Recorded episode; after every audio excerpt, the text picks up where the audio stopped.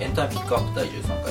はい、第13回ですね。はい13回になりましたあきらさん今回は何でしょうか今回ですね、万引き家族という映画ですね。はいはい。万引き家族って2018年公開したやつですけど、あーなんか有名なやつですねなんか有名なやつです。 ちょちょっとアバウトですね なんか有名なやつですね。はい聞いたこととかはあそりうまですすね題名だけすごいなんか有名だったなっていうことはそうっすよねちょっと内容全然覚えてないので覚えてない覚えてないというか見てなくて知らないのでちょっと教えていただきたいなとなるほど。はいちなみに、海町ダイアリーって聞いたことないですか海町ダイアリーもちょっとすいま せんなるほど。あのね、この海町ダイアリーってやつと、万引き家族、まあどっちもね、この是枝さんっていう監督が、あの手掛けたやつなんですけど、 はい実績がね、あこの万引き家族に関してね、はい実績がすごいんですよ。あそうなんですねはい。で、うんこの、まず、第71回カンヌ国際映画祭というですね、はもので、う日本映画としては21年ぶりとなる、最高賞のパルムドールを受賞し受賞した。へえこれすごいあの、カンヌ国際映画祭ってう、んうんこれちょっと余談かもしれないですけど、うんいわゆるヨーロッパでいうところのアカデミー賞みたいなも んですよ。あーなんかオリンピック的な感じなんですかねオリンオリンピックでもないかな、なんていうか な。映画祭があるんですね、各国でね。うんうんうんアメリカで一番有名なのがアカデミーですよね。うんうんうんうんで、ヨーロッパの方で三大映画祭ってあって、はいカンヌ、ベルリン、ベネチアはいの映画祭っていうところでは、うんで評価されたやつって、うん世界的にここう、この作品はいいねって言われてるやつなんですけど、うんうんで日本映画がこう、その中にこう、リストアップされるって結構すごいことらしいんですようんうんね。うんうんうん。あでー、まあだから世界的にも評価されてるって話なんですけど、それの最高賞とこそうそうそうそうそう、はいだし、アメリカのアカデミー賞でうも、はいこう、外国語映画賞で取ったりとか、うんうんうん日本の日本アカデミー賞でも最優秀作品賞を取るっていうですね、うんもすごい実績を誇ってる映画なんです。本当世界的に見て本当に優秀な映画っていうふうな話なんですそうそうそうそうそうそう。はいはいこれどんなお話なんでしじゃあ、あらすじご紹介しますね。はいえー舞台は東京の下町。はいで、その東京の下町に住む、あの、古い一軒家に住む家族の話で、ょうはいえーおばあちゃんと夫婦と子供二人うんうんうんで暮らしていたっていう設定なんですけど、はいで、その、その家族はですね、そのおばあちゃんの年金で生計立てたんです、立ててたんですけど、うんうんその年金では足りない部分を、うんその万引きで、その生活費を補うっていう、そういうような一家なんですよ。うんだ から万引き家族って言うんですけど、そう。でそういうこう、ちょっと社会の底辺にいるようなうんうんうん一家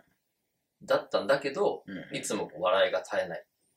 すごい、うんあの、楽しい日々を送ってるっていううんうん設定なんですね。はいで、そんなある日に、あの、近所の団地の廊下で、幼い女の子が、その廊下で震えてたっていうのを見た、その、お父さんが、うんうんその女の子を連れ帰っちゃうんですよ、勝手に。ほうほうほうほうで、少女を家族として、そう育てていくとああ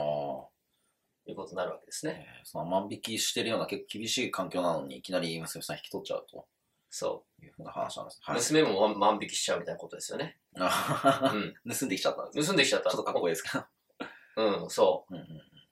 で、まあ、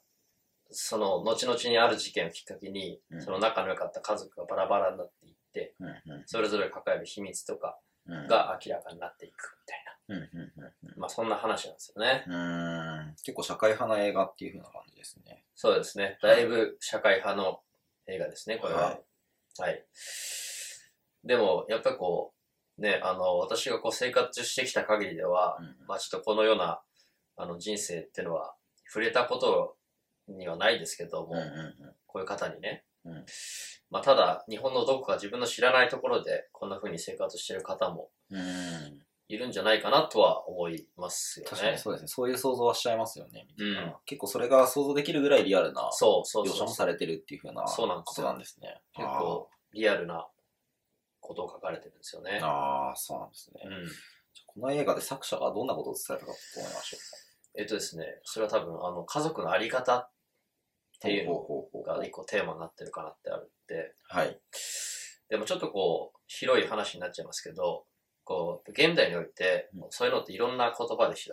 叫ばれてますよね。例えばダイバーシティとか、うん多様性、LGBT、平等っていうのって、うんうん結構今、いろんなところで囁かれてるワードじゃないですか。うんうん。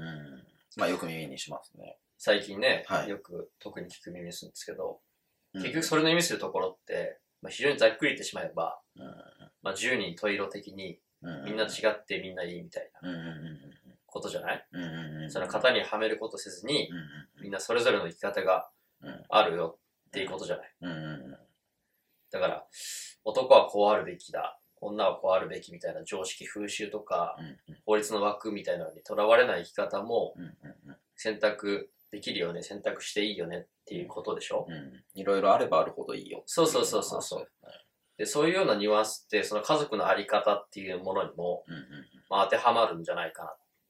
なうんうんうんうんってことで、これ少し前か、まあ現在においてもそうですけど、うんうん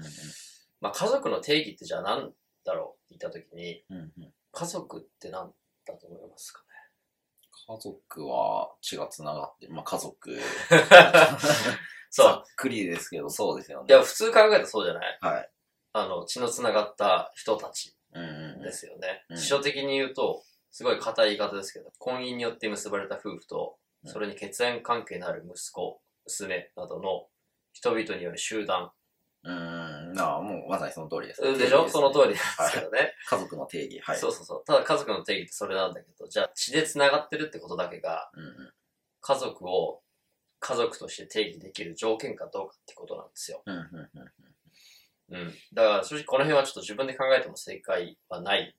問いなんですけど、うんそこはね、まあそのあたりが、あの、この映画のテーマになってるんですけど、うんうんちょっと関連作品として、この同じ監督作品で、うんそして父になるって映画があるんですね。ああ、福山雅治。あ、そうそうそうそうそう。福山雅治のやつう。んうんで、これも全く同じテーマなんですよ。うんうん。家族の定義っていう話。うんうんう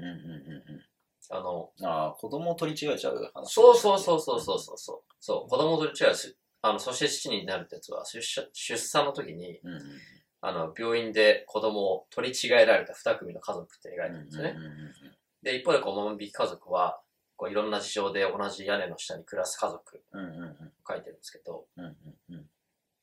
ああまあだから血のつながりと一緒に暮らしてきたっていう実質的なあの家族の認識みたいなのとどっちが大事かとかそういうふうな話そういうことです、そういうことです。つまりそう、血縁関係なのか、うんうん親子として育てた時間なのか、うんうんどっちを